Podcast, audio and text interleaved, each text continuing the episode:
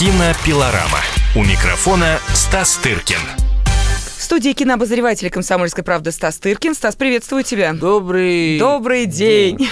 Добрый день всем, кто слушает радиостанцию «Комсомольская правда» и хочет э, узнать, что же происходит в мире кинематографа. Ну, а происходит там, конечно, разное. Кто-то представляет свои фильмы, а кто-то никак не может дождаться, когда же эта объявленная премьера пройдет, чтобы, может быть, хоть утихли страсти или, наоборот, разгорелись с новой силой. Я думаю, да, вы догадались... трех раз о чем. О каком фильме идет речь, да. Та самая несчастная Матильда, она продолжает быть у всех на слуху. И вот на этой неделе, просто, прости, не могу мимо этого события пройти, а, очередные эм, были предъявлены обвинения а, картине Алексея Учителя, председатель общественного совета при Министерстве культуры России Павел Пожигайло, сказал, что голой груди Матильды не место на большом экране и предложил убрать из картины и обнаженные прелести балерины и прочие постельные сцены. Ну, понятно, что Алексей Учитель заявил, что э, грудь Матильды останется. Причем останется останется в таком виде, в каком он ее видит. Ну что, вот э, это уже фарс или как это, ты это воспринимаешь? Это, это давно уже фарс, это давно уже фарс, но сейчас он, конечно, принимает, ну, совсем уже такие черты ну, какого-то уже беспредела, такого, знаешь, шариатского вот свойства. Вот следующий, следующий акт будет, по-моему, только забросать эту несчастную Матильду камнями просто за то, что она вот такая вот уродилась, понимаешь? Но это уже, ну, ни в какие, конечно, границы не лезет. Я читал только, конечно, оскорбительные для вот этого оратора, э, значит, как бы мнение самого, то есть приводились пример цитаты из Пушкина, который очень любил про вот таких вот, знаешь, солдафонов, которые указывают, как нужно художнику и что делать, при этом, э, то есть, ну, смысл такой, что сапожник должен э, точать сапоги, понимаешь, вот примерно такой смысл высказывания, припоминается, какие, какое образование у вот этого... Пожигайло. Человека чиновника, кажется, ракетный какой-то, ракетный э, институт или что-то вроде. То есть, понимаешь, ну, ну мы, возвращ... ну, мы вернулись даже к каким-то вот это фарсово даже по отношению к советским временам, когда чиновники, которые что-то запрещали, там, допустим, в Госкино или где-то, они были все-таки образованные люди, надо сказать. А они там ездили в Канны, вот е- е- е- единственные, кто ездил, это вот как бы были они, понимаешь? Uh-huh, То есть uh-huh. они были в курсе того, что происходит и, так сказать, в мире, и, по крайней мере, если они перекраивали, перемонтировали фильм Бертолуччи «Конформист», к примеру, ну, они хотя бы знали, так сказать, с чем они как бы боролись, они как бы э, вырезали совершенно определенные места. Ну, я имею в виду, знали в контексте. Я просто хочу напомнить, что в советское время выходили фильмы Филини, на секундочку. Да, вот если так э, вспомнить, что там, в общем, тоже особо с нравственностью не везде и не всегда. Ну как, подожди, что значит с нравственностью? Если человек э, снимает фильм «Сладкая жизнь» и рисует как бы картины разврата, с современного ему Рима, фильм, который, в общем, сейчас происходит, вот все, что он рисовал, то что значит нравственность? Это, ну, так сказать, нравственность в искусстве, если человек дает, э, понимаешь, а обнаженка в, как бы в живописи, если Рубинс люди рисуют адалисок просто... или по нынешним временам, это, ну, так сказать, ну,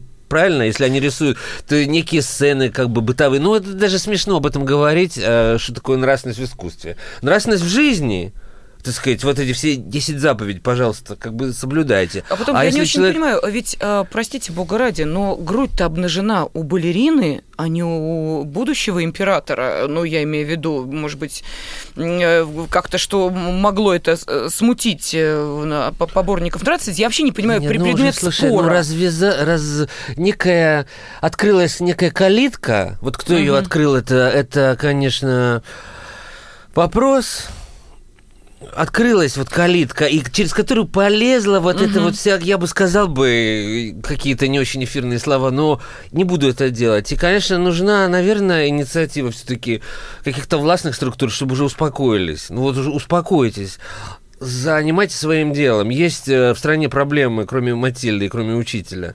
Вот, э, так сказать, э, понимаешь, я вот э, эти скандалы, их mm-hmm. все больше. Я тут вспомнил, прочитал недавно прекрасную, э, прекрасный текст в связи с, с невышедшим балетом Нуриев, да, где э, автор, театровед, вспоминает даже не про этот спектакль, потому что его не видел как бы ни, ни, ни, никто. Она вспоминает вспоминает про то, как... И, кстати, поскольку все это балетный же мир, а, который вообще на грани, между прочим, там трико, там грудь, понимаешь, это все на грани для ханжей, для блюстителей ну, да. э, порядка. Мужчина, затянутый да. в трико. Вот это именно уже, об этом, когда она вспоминает, этот и, и, э, театровед Елена Дьякова, очень хороший, э, пишет про, про какой фурор вызвало трико Нижинского что до этого принято было украшать это все какими-то, знаешь, штанцами, там, какими-то ажурными, а он вышел без этого. И это по тем временам вот было. Ну вот что, просто фотография вот этого несчастного Ричарда Авидона, тоже классика, понимаешь, э, фотографического жанра. И что вслед за этим последовали какие последствия после mm-hmm. этих штанов. Что было отказано в финансирование Дягилеву и так далее, и так далее. И он эмигрировал. И все, и, и все, и бог знает, что происходило с, в связи с вот этими, понимаешь, это вот старинная российская, может, и не только российская, просто человеческая, вот эта ханжеская мораль, который, над которой смеялся э, Мольер, кто угодно, понимаешь, и все это происходит, 21 век, 2017 год. Боже мой, о чем мы вообще разговариваем?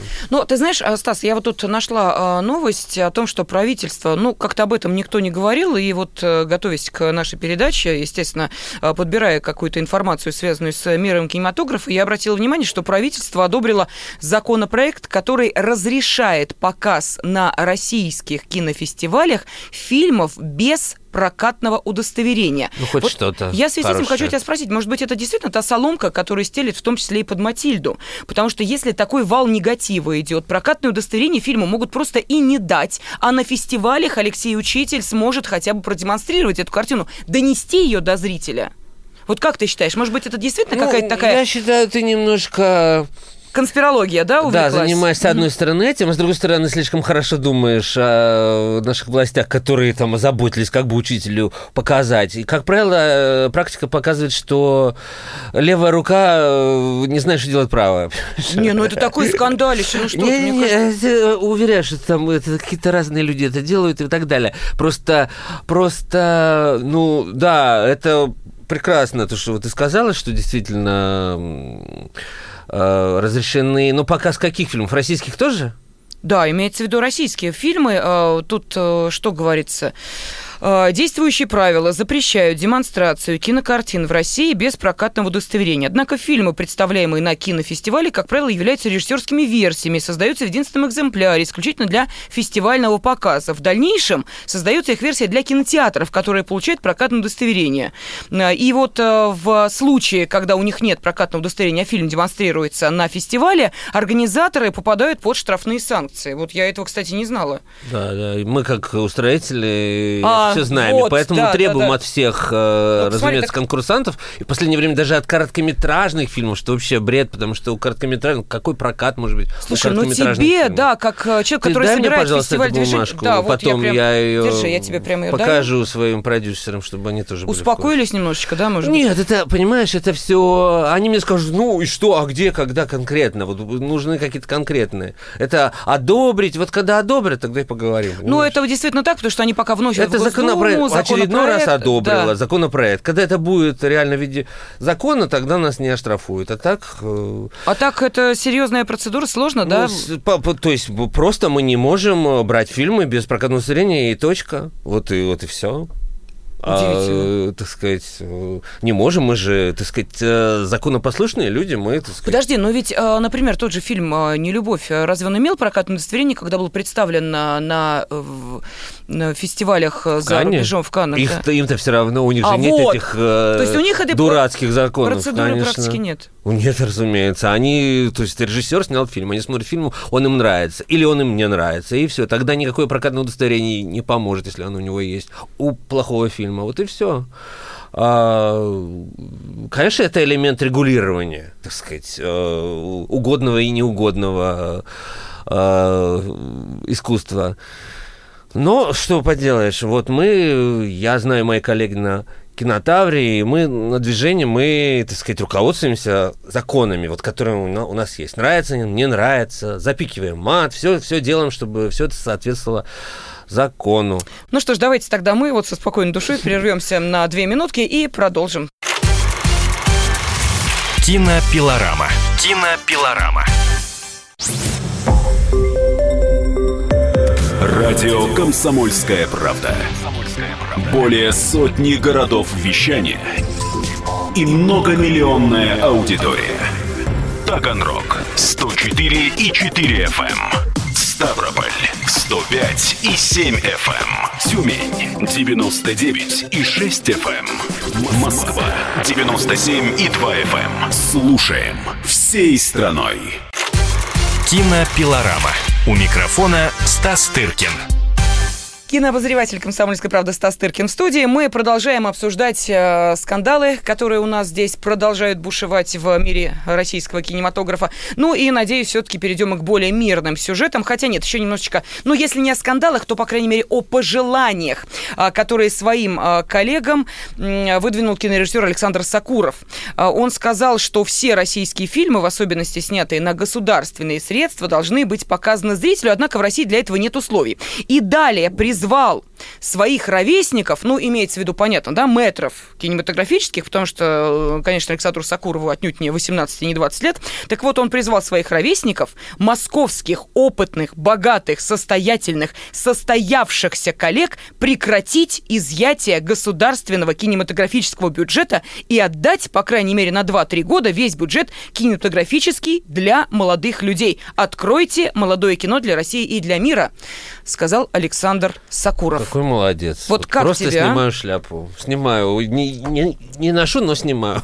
вот. А, понимаешь, можно много говорить, вот даже такие слова, под которыми uh-huh. я полностью подписываюсь, но а, не будем забывать, что они еще исходят от человека, который вот буквально без всяких фанфар, без криков, без шума, без га- гамма а, поехал в Кабардино-Балкарию, в город Нальчик, Сколько мы слышали про город Нальчик? 0,0. Да. да. Понимаешь, а, нашел там талантливых людей, молодых, которые, оказывается, там есть, кто мог mm-hmm. подумать.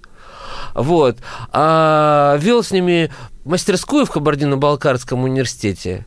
И сейчас они снимают один за другим. А, один из э, них попал в Канны с фильмом «Теснота», который вот сейчас, кстати говоря, и это в тему нашей передачи, выходит в прокат. Кантимир Балагов, которому 25 лет. Понимаешь? Талантливейший парень. Вот. А, и, конечно, во-первых, их бы никого не было, вот просто. И, как уверяют, я разговаривал с Владимиром Ивановичем Хатиненко, который тоже известный не, не только режиссер, но и педагог, и прекрасно работает во всех сферах, так сказать, э, образования э, кинематографического, и в ВГИКе, и на высших курсах, и так далее, и так далее. И он, тоже, и он сказал, что там у него, у Сакурова не один консимер, а один лучше другого. Понимаешь? Вот. А если это говорит Хатиненко, понимаешь, я ему верю, потому что он прекрасный педагог. Вот. И то, что вот они говорят, эти метры все, Хатиненко говорил, между прочим, то же самое примерно. А вот, будучи у меня на а, председателем жюри на движении, он говорил, что 20 должно поддерживаться не сколько-то там, 10 там или сколько, должно быть вот только, поддерживать только дебюты 100 в год, понимаешь? Угу. Тогда будет какой-то... Разумеется, там будут люди талантливые неталантливые, хуже, лучше, у кого-то, но что, чтобы что-то происходило, должны, должна быть какая-то массированная поддержка. То, что они об этом говорят, это э, очень здорово. Угу. А, ну и а, еще Сакуров а, посетовал на то, что буквально вот не на телевидении, не в большом прокате нет возможности все фильмы, российские фильмы, которые в том числе снимаются на государственные деньги, до зрителя донести. Вот это действительно большая проблема. А на что тогда деньги тратят? Но если эти фильмы, на которые выделяют госсредства, они уже проходят определенный отсев, то есть это же нужно, ну, знаешь, как вот защитить, да, их нужно э, состоятельность доказать, доказали. И дальше что? Плохо сняли? Э, растратили деньги? Вот я не могу понять, почему фильмы-то не показывают? Слушай, ну ты включаешь э, российское телевидение, правда же? Конечно, ну, что, изредка, что, да. Ну, да. что ты там видишь? Сериалы. Ну, все. Понятно, спасибо, до свидания. Понимаешь, где какие-то российские премьеры, даже каких-то звучных фильмов, там, не знаю, главных каких-то фестивальных хитов. Вот где, где эти все фильмы на телевидении? То есть Александр Николаевич э, немножко вот в этом вопросе э, слегка благодушничает, потому что, с другой стороны, хотели бы мы все это увидеть в, на, в телевизоре. Мгм. Это тоже другой вопрос. Он-то точно нет, зная его вкусы, понимаешь? Вот все, что снято, показывать, это мы умрем там от ужаса, понимаешь? Другое дело, за, зачем это снимается? Вот. Понимаешь, э, здесь можно ответить... эм, так что, понимаешь, с одной стороны, э, когда люди проходят через вот это горнило фонда кино или там каких-то других структур э, Минкульта, то, может быть, на бумаге там и выглядит все это как бы нормально, хотя, как правило, э, очень часто проходят и те, кому не стоило бы. Но там, понимаешь, там разные могут быть эм, критерии. Какой-то фильм э, запускается с целью ну, то, того, что он должен стать, допустим, блокбастером, собрать какие-то деньги, он, допустим, проваливается, к примеру. Он изначально не позиционируется как прорыв какой-то, понимаешь, э, сферы искусства, а он проваливается и как э, сборщик денег с, э, как бы с, с с с населения. И это происходит, к сожалению, не только у нас. Это, понимаешь, спросите у Люка Бессона, хотя не стоит этого делать. Вот. А, ну, я к тому, что, понимаешь, проваливаются фильмы Спилберга, понимаешь, провали... много чего Проваливаются, проваливается. проваливаются. Это не значит, что они, они могут быть хуже, лучше, но они бывают и пр- прекрасные э, фильмы, которые проваливаются. В общем, там это все сложная история и сложная как бы система, но э, проблема поставлена правильно, потому что там, допустим, 80 или 100 фильмов российских выходит каждый год, мы их не видим.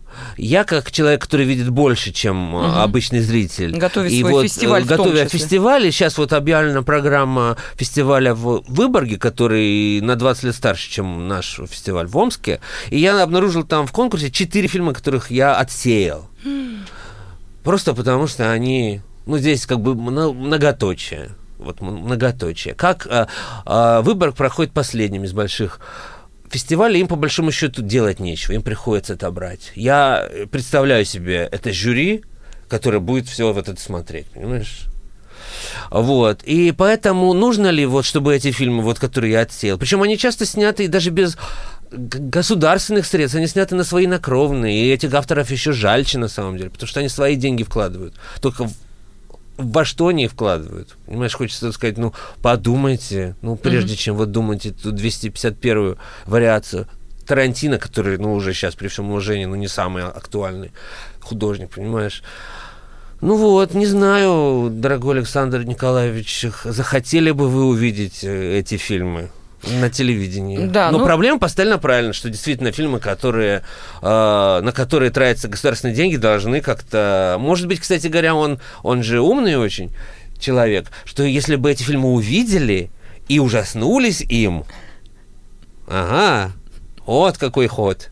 Правда же? Тогда, может быть, и, понимаешь, и поднялась бы, может быть, все-таки телевидение смотрит ну, одновременно, по крайней мере, больше людей, чем Конечно, ходят в конечно, кино. безусловно. И вот это все увидят люди, и тут у них ну, начинается приступ активности, примерно как в случае с Матильдой. И тогда, может быть, те, кто руково- ру- руководит этим процессом, может, уже в следующий раз по- подумают, давать этому режиссеру, давать этому продюсеру. Может быть, вот так, вот такая э, хитрая логика. Все может быть, да. У нас остается, сейчас смотрю на время, сколько? А, Три минуты до перерыва, даже две с половиной. А, И буквально вкратце, вот тут э, с 9 августа м, стартует у нас в Москве шестой фестиваль короткометражного игрового кино.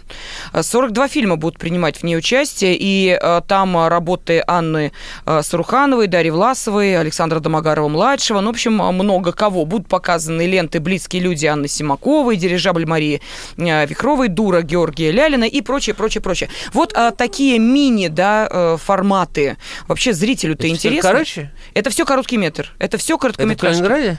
Нет, нет, здесь у нас в Москве с 9 по 13 августа. Потому что есть еще фестиваль короче, который тоже Не, это проходит. Коник. Фестиваль Коник.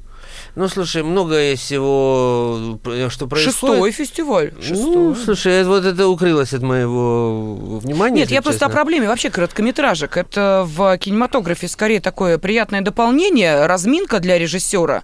А Фестиваль проводится, значит, снимают там много короткометражек. Это что, как, э, как заявка на большой фильм рассматривается или как? А, Во-первых, э, надо сказать, что интерес к короткому метру растет, это плюс.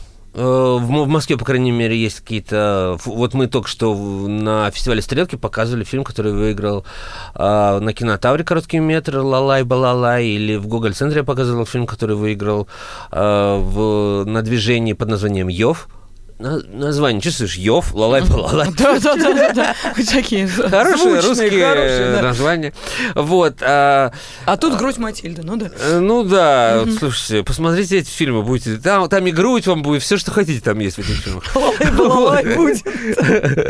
Вот, а, значит, это очень такая э, интересная форма искусства. Э, Как правило, она существует для молодых режиссеров, которые просят, как бы хотят э, чего-то показать, что не могут. Такая форма предъявления как бы себя этому миру, который потом смотрят продюсеры и дальше ра- работают с ними или нет. А иногда это еще и форма чистого кинематографа, когда именно вот э, режиссеру не нужно снимать длинный метр, ему достаточно короткого. Это большая редкость, когда такие фильмы снимаются.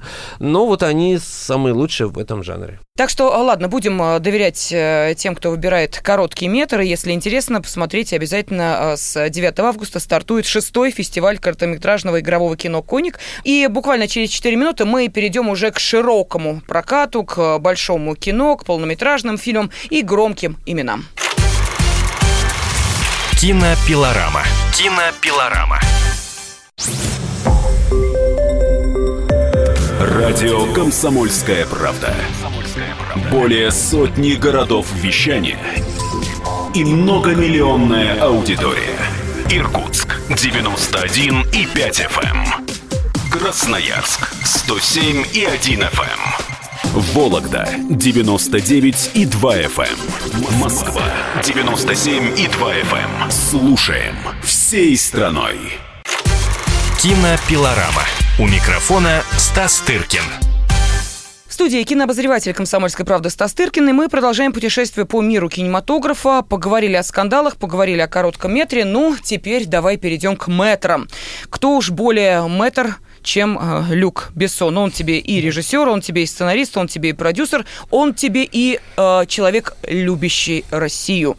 В чем он, собственно, насколько я поняла, признался на э, премьере э, своего фантастического фильма «Валериан и город тысячи планет». Я думаю, что он в любой стране, куда приезжает, говорит какие-то теплые слова о Колумбии, знаешь, о Да, Венесуэле. я, я мечтаю снимать кино у вас в чудесной... Нет, Колум- я отчасти шучу, конечно. Я только что беседовал с Люком. Э, Это интервью смогут послушать наши слушатели на следующей неделе, э, о чем будет объявлено э, дополнительно. В общем, нет, он действительно, не удивлюсь, если так сказать, один из его проектов, пока он очень общо это сказал, и я его, разумеется, об этом спросил, он не пожелал ничего Уточнить? конкретизировать, наоборот, так сказать, очень удивился, почему его а, все об этом спрашивают, и сказал, да вообще-то ваши слова попали в пресс-релиз, который был уже ночью, в общем-то. А, может, он не знает, может быть, во Франции как-то по-другому устроена информационная политика, но у нас как-то очень лихо все происходит, только стоит где-то что-то сказать, а в некоторых случаях даже и не сказать, и даже э, просто подумать, как уже мгновенно все это выходит в открытое пространство, и приходится отвечать за слова. Вот. А, Я даже спросил о том, что, может быть, это связано... Он один из продюсеров фильма «Курск», который снимает Томас Винтерберг, датский режиссер, с Колином Фёртом, еще с какими-то звездами. И он сказал, нет, нет, это не имеет отношения. Сказал он весьма пренебрежительно по отношению к фильму Курск. Вот. Ну, и то какая-то информация, понимаешь? А, Фильм, э, мы же сейчас о фильме, да, должны Да, давай сказать? перейдем к фильму, который, который, называется «Валериан и город тысячи планет». с 10 августа. Если я ничего не Да, путаю. да, да, выходит в прокат у нас на российские экраны эта картина. Вот. А, пойдите посмотрите, что никогда не говорил, что э, как бы не надо смотреть. Это, конечно, такой абсолютно семейный э, э, праздник жизни э, для детей. Причем даже я вот даже спрашивал Люка об этом, о том, что, может быть, людям, с- если, допустим, мама пойдет с ребенком, она, она еще там разберется. А вот бабушка, мне кажется, для бабушек это будет очень сложная история. Потому что он там, это достаточно навороченная э, зрелище. Ты знаешь, я думаю, что сбудется мечта любого ребенка, чтобы не он спрашивал, а что здесь, Да. а чтобы его бабушка спросила, слушай, а что там вообще, что, что, что происходит? Да, там, например, одна из центральных э, сцен, там такое, значит, э, герои попадают на, как это называется в фильме, в русском э, переводе, поскольку я смотрел в дубляже, «Великий рынок». Ну, такое азиатское, знаешь, где много всего. Это привет Китаю, что ли? Ну, это привет всему, там Ну, даже понятно, не, не, не скажешь. Но, Политический но микс, мгм. понимаешь, чтобы попасть на этот рынок, нужно надеть шлем. Вот этот, Так. виртуальной реальности. И все происходит как бы внутри. То есть э, вот я, поскольку только сам недавно узнал, что такое виртуальная реальность, я не помню, рассказывал я об этом на радио или нет, когда я в Каннах вот сходил и посмотрел проект Алехандро Иньярриту, который назывался «Кровь, «Кровь и песок». И я до этого я как-то остерегался этого. А тут я впервые я познакомился с лучшим из того, что было сделано. И я э, до сих пор нахожусь под впечатлением, вот сравнимым только с тем, которые зрители, видимо, первого сеанса люмьеров когда на них надвигался поезд, когда они э, за- залезали от ужаса под стол, понимаешь? Вот такое было у меня впечатление. Вот правда.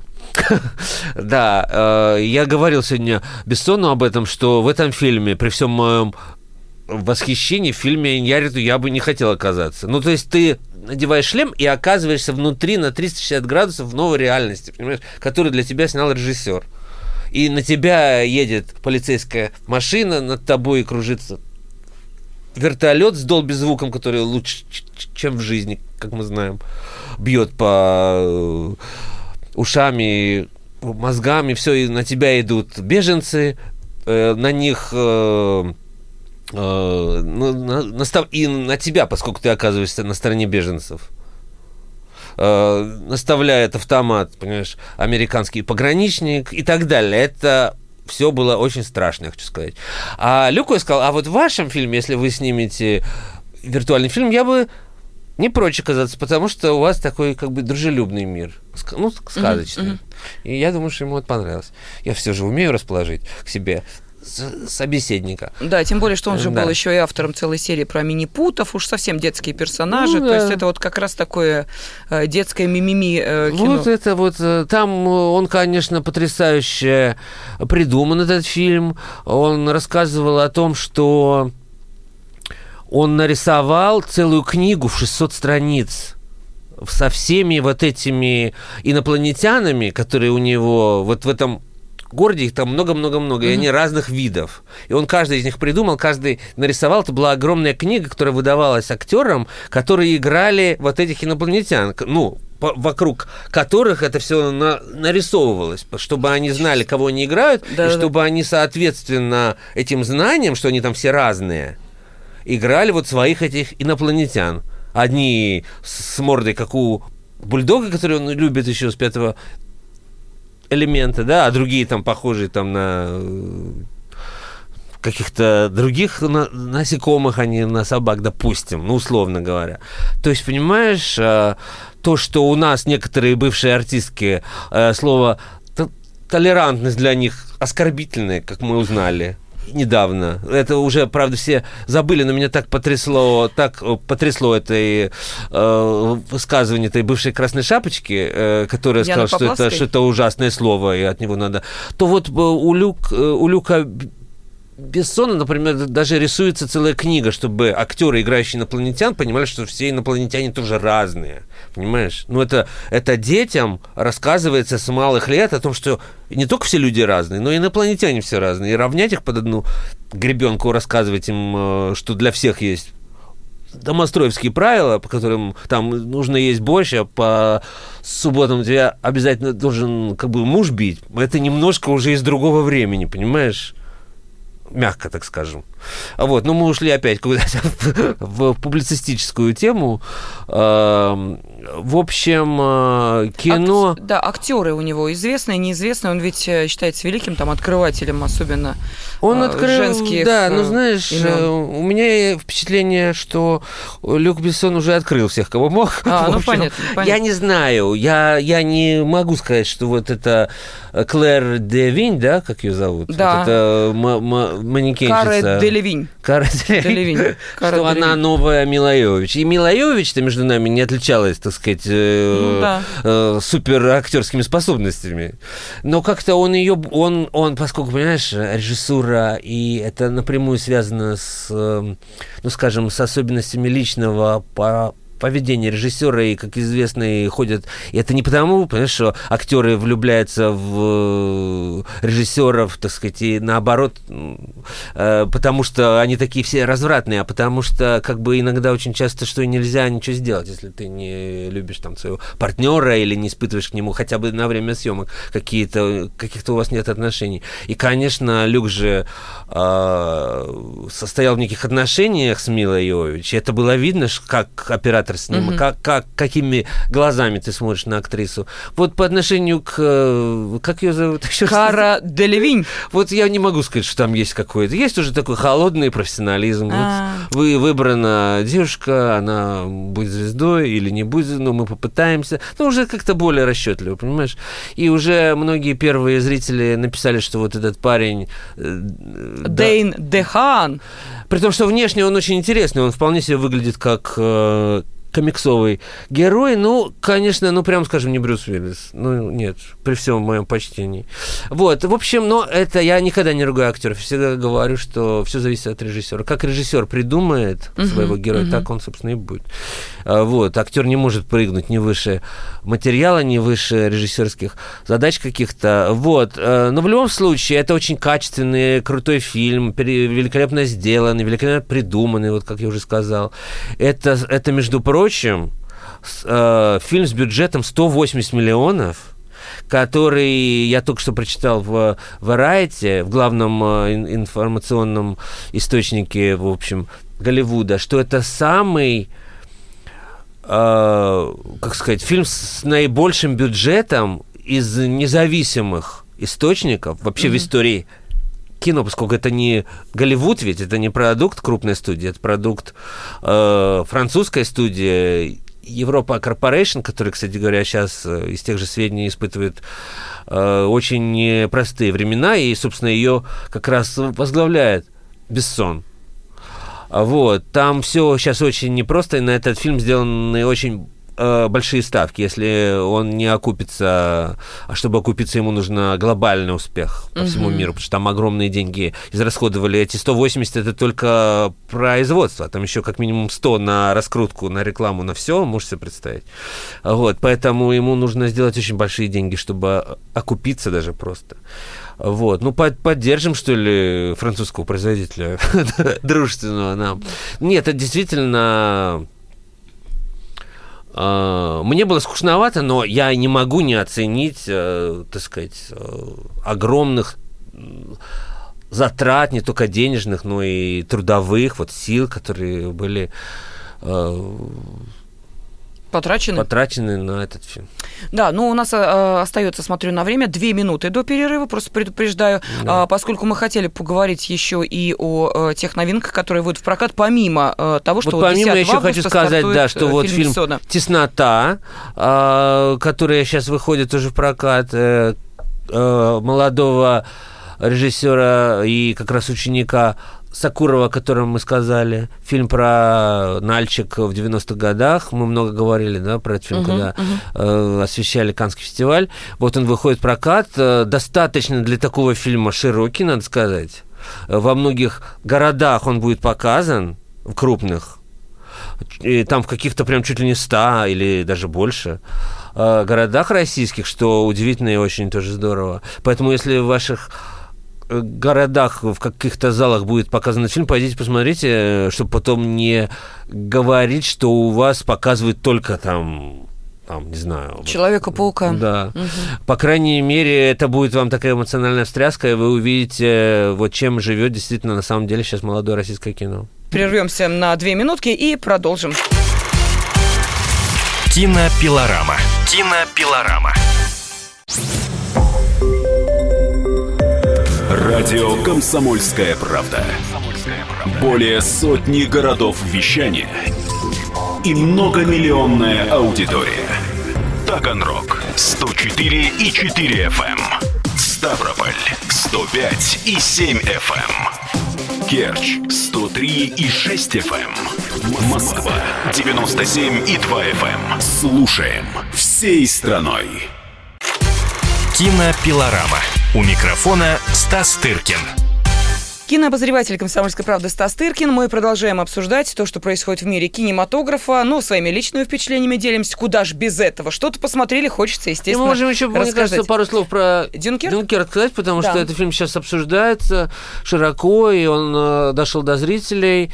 И э, это все-таки неожиданный довольно фильм, и любопытный, и многие интеллигенты, интеллектуалы почему-то сравнивают его с фильмом «Утомленный солнцем». Да, и говорят о том, что этот фильм мог бы снять Никита Сергеевич Михалков. А, Ну, мы это оставим на их совести, и, в общем, э, но Интересно, а смог бы э, обратную рокировку произвести фильм Никиты Сергеевича Михалкова? Вряд ли. Вот это вряд ли, да. Э, Но э, что сказать? Э, Кино любопытное, при всем при том, хотя я вижу там э, то, что меня смущает, и то, что меня раздражает, это прежде всего такое позерство режиссерское. Знаешь, такой человек, не знаю, можно сказать? А в чем оно, по твоему мнению, выражается? Вот, Вот человек позерство? выеживается. А в чем это выражается? Вот в каких Вот. кадрах это вот, выражается? Нет, это выражается именно в этой структуре. Одна неделя, один час, один... Помнишь, вот то, что на, Да, да, на да, море да, происходит да, да, да. неделя, на во- воздухе час Да. и так далее. То есть относительность времени, вот это вот все, знаешь, вот все эти игры. Как бы показаны три пространства, вот Да. земля, вот э, вода, вот воздух, да, ну есть такое, да. Вот. эм, можно было без этого обойтись, черт его знает, но то, что это не работает, не работает на фильм, это тоже для, для меня очевидно, потому что ты подключаешься к фильму во второй его половине. Вот, у меня тоже, Да, са- когда да. наконец я поняла, как это все устроено, и я ходила, естественно, не одна, и э, те люди, с кем я ходила, они э, долго хлопали глазами, пока на меня не сошло, на, на меня первую не зашло озарение, и я сказала, так это имеется в виду те же события, но глазами Ну, Там разных потому что персонажей». возникает Да. персонаж вот Киллиана Мерфи, который в лодке э, сидит и отказывается ехать обратно. А потом мы видим его как бы в Садящимся корабле, да, в и тогда да. мы понимаем, что здесь что-то нам мудрили авторы. Но я еще раз хочу сказать, что, во-первых, я благодарен Нолану, что он, напо- э, так сказать, я просто узнал об этой истории. Разумеется, мы что-то там проходили в школе, но кто это все помнит? Ну, понимаешь? тем более, И- что это не наша история, да, поэтому нам ну, кто там, это один абзац, и никогда, никогда в жизни этого никто не знает. Вот, а тут это с человеческой точки зрения показано, и оказывается, что это была достаточно ключевая э, операция для тех лет, и многое стало понятно вообще для меня про то время вообще, когда мы сейчас последними словами кроем и наше военное руководство, и Сталина в том числе, и всех, и я, разумеется, не поклонник его и считаю, что он был монстром и все. Но, но когда мы слышим, что из 400 пленных, ну, не пленных, а вот этих, э, э, так сказать, э, солдат, которые ждут своей очереди, своей, своей участи, да, вот Чтобы на их э, через. Ла-Манш, да, Да. Ла-Манша, и Мгм. когда мы слышим цифры о том, что Черчилль запланировал спасение 30 тысяч, понимаешь, из 400 Мгм. тысяч. То есть ты понимаешь, что все они, во-первых, были как бы хороши, первое, а второе, то, что вот это реалии, так сказать, военного времени можно прекраснодушно о чем-то там это самое, а вот по факту будет так. И то, что по- простые люди, англичане, да, вот я думал, э, мне казалось пол- полным идиотом персонаж этого Марка Ралленс, куда он вообще лезет на своей этой маленькой яхточке? Куда? А оказывается, вот такие вот люди э, были, которые совершали по две-три ходки, представляешь еще? И спасали вот так вот действительно удивительно, под обстрелами, под бомбардировками. В общем, удивительная история, действительно очень интересная.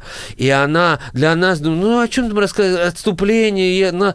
Нашли о чем снимать, понимаешь? А потом кто-то вспомнил фильм, допустим, Бондарчука старшего. Они сражались за, за родину, где тоже отступление показано, понимаешь? И тоже нету немцев, в этом фильме же ему ставится в заслугу то, что враг как бы не, не показан, он какой-то такой Ну, он есть только в абстрактный. одном эпизоде, очень коротко, э, когда вот этот авиатор вынужден сесть э, на побережье Франции. конце, да? И вот, да, в самом конце буквально он, э, когда поджигает свой э, самолет, чтобы он немцам не достался, и вот там показано, что из-за дюн идут, вот, ну, около него уже стоят немцы. Это вот единственный момент, где вообще они Ну, присутствуют. все равно они присутствуют Но абсолютно это, как, э, как вообще фон, абсолютно, как фон да. абсолютно, да, то есть там никакого... э, Вот, ну, в общем, люди стали поч- под, э, подумать, э, как бы начали думать о том, что, в общем, не везде это все, так сказать, открытие Нолана, что были и, допустим, российские фильмы, где были примерно так бы и так далее, да. Но в любом случае, то, что, наверное, вот в наше время про войну, наверное, и стоит вот так снимать, понимаешь, так, достаточно оглушительно, Я думал, что это будет что-то типа «Спасти рядового Райана», вот такая вот э, достаточно мелодраматическая э, гуманистическая история, и по факту так оно и есть, вот последняя треть фильма, и то, что, в общем-то, примеряет нас всех с ним. А, Но режиссер, конечно, задумывал такое более интригующее полотно, но фильм может быть не совсем связанный в чем-то, но любопытный и интересный. Я думаю, что, конечно, мы все посмотрели, и, и те, кто не посмотрел, посмотрят. Фильм, который будет очень серьезным конку- так сказать, кандидатом на Оскар в этом Да, году, потому что да. там ну, есть все, что вот нужно академикам. И я думал, думаю, что Нолан сам об этом думал, потому что э, ни за каких Бэтменов, понимаешь, ни за каких вот этих, э, ни за какие его фэнтези, какие бы они ни были накрученные, Оскары не выдают, а вот за, за такое как раз выдают. Ну, ты знаешь, я тебе могу сказать, что э, представители, допустим, молодого поколения, которые именно так воспринимают этого режиссера, идут на, идут на Дюнкерка именно руководствуясь именем и э, фильмографией режиссера, они, конечно, испытывают достаточно серьезные разочарования. Это вот тоже по опыту могу тебе сказать, э, потому что, ну, это обманутое ожидание. Это совсем другой Нолан, это абсолютно точно. Не, ну что значит обманутый? Он же Но не это не- называет свой фильм «Бэтмен» э, Да, да, да, спускается да, в, в Ла- в Ла-Манш. Он его называет Дюнкерк. Никто не знает, что такое Дюнкерк. Вот, я тебе об этом и говорю. Думаю, что может думают, быть что- герой комиксов, ты понимаешь?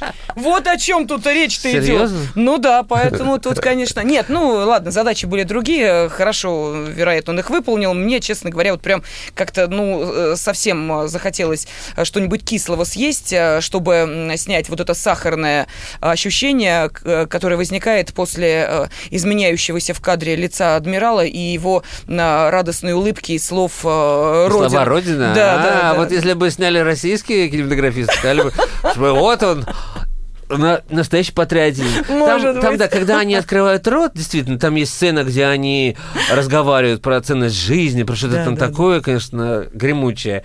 Но я думаю, это тоже все сделано с расчетом и на американских академиков, и на всех. И я думаю, что все-таки в оригинале это звучит не так трескуче и ужасно, как по-русски. Спасибо в очередной раз мастерам дубляжа. А, Вот. эм, Ну, я думаю, что, конечно, Нолан знает, что он делает, и я думаю, что, конечно, у фильма все будет хорошо на этих Оскарах. Да. Ему Да, получим да, режиссера да. Оскароносца очередного. Это явно, то есть фильм Да. явно в ту сторону направлен. Ну, а наш э, уважаемый и любимый кинообозреватель направлен в сторону Лакарна, уже мысленно, он уже практически там. А, Фестиваль там совсем скоро. Когда он открывается-то? 2 августа уже. 2 августа уже. Да. Ну, смотрите, на следующей неделе уже... Мне еще отель не подтвердили. в Знаешь, сред- какие у меня Не переживай, переживания? не Да. переживай, все будет хорошо. А если вдруг что, то мы тебя с удовольствием в следующее воскресенье ждем в студии. Да, у нас полторы минуты буквально есть для того, чтобы, ну, может быть, как-то вкратце хотя бы проанонсировать то, Ну, к чему вкратце, ты вот едешь. еще скажу, что вдобавок, ну, мы тогда про локарное времени нет, поговорим уже по возвращении Ну, все-таки да. я расскажу. А сейчас я два слова только хочу сказать, что еще на вот буквально вчера объявила свою программу Венеция, и там очень, конечно, крутая и серьезная программа с огромным количеством имен зн- знаменитых и Клуни новый фильм, и Ар- Дарна Ароновского и Александр Пен на открытие. Это всегда показатель, что это оскаровская история будущее, потому что... Клуни в качестве режиссера, прости? Клуни в качестве режиссера. Режиссера, Да, по сценарию братьев Коэна. В общем, все там хорошо. А, на открытии всегда последние годы в Венеции ставятся фильмы, которые потом выстреливают на Оскарах, потому что в прошлом году был «Ла Ла Ленд», до этого был «Бёрдмен», до этого была «Гравитация», в общем, в этом году mm-hmm. фильм «Уменьшение» Александра Пейна, так что вот мы уже начали говорить про Нолан, Нолан понимаешь, Пейн, это вот все люди, которые мы уже подгребаем к Оскаровскому сезону. Я, я это к тому веду, что ни в Лакарно, ни в Венеции нет ни одного русского фильма. Вот, э, в отличие от Кана, где было три русских фильма все-таки представлено в разных программах. Здесь э, в Венеции вообще ничего, ни одного картины. А в Лакарно вне конкурса есть документальный фильм режиссера Бориса Юхананова и Александра Шейна э, название его сейчас не вспомню, но вот это сильно вне конкурса и сильно в стороне как бы главных торжеств, а фестиваль Велокарн вот ну, юбилейный, так же, как и в Каннах, ему исполняется 70 лет. Но вот русских картин не нашли, к сожалению. Да, но э, сейчас, завершая нашу э, программу, наш сегодняшний разговор о кино, хочу тебе сказать, Стас, следующее. Уедешь в Лакарно? Отлично. Значит, ждем тебя с новыми впечатлениями, рассказами о новых работах. Не уедешь? Значит, приходи в следующее воскресенье на свое законное эфирное место, и нам всегда есть что обсудить. Э, благо, нам и чиновники, и кинематографисты каждую неделю подбрасывают весьма интересные темы, новости и события. Спасибо. Стас Тыркин, кинообозреватель «Комсомольской правды», были с вами. Кинопилорама. Кинопилорама.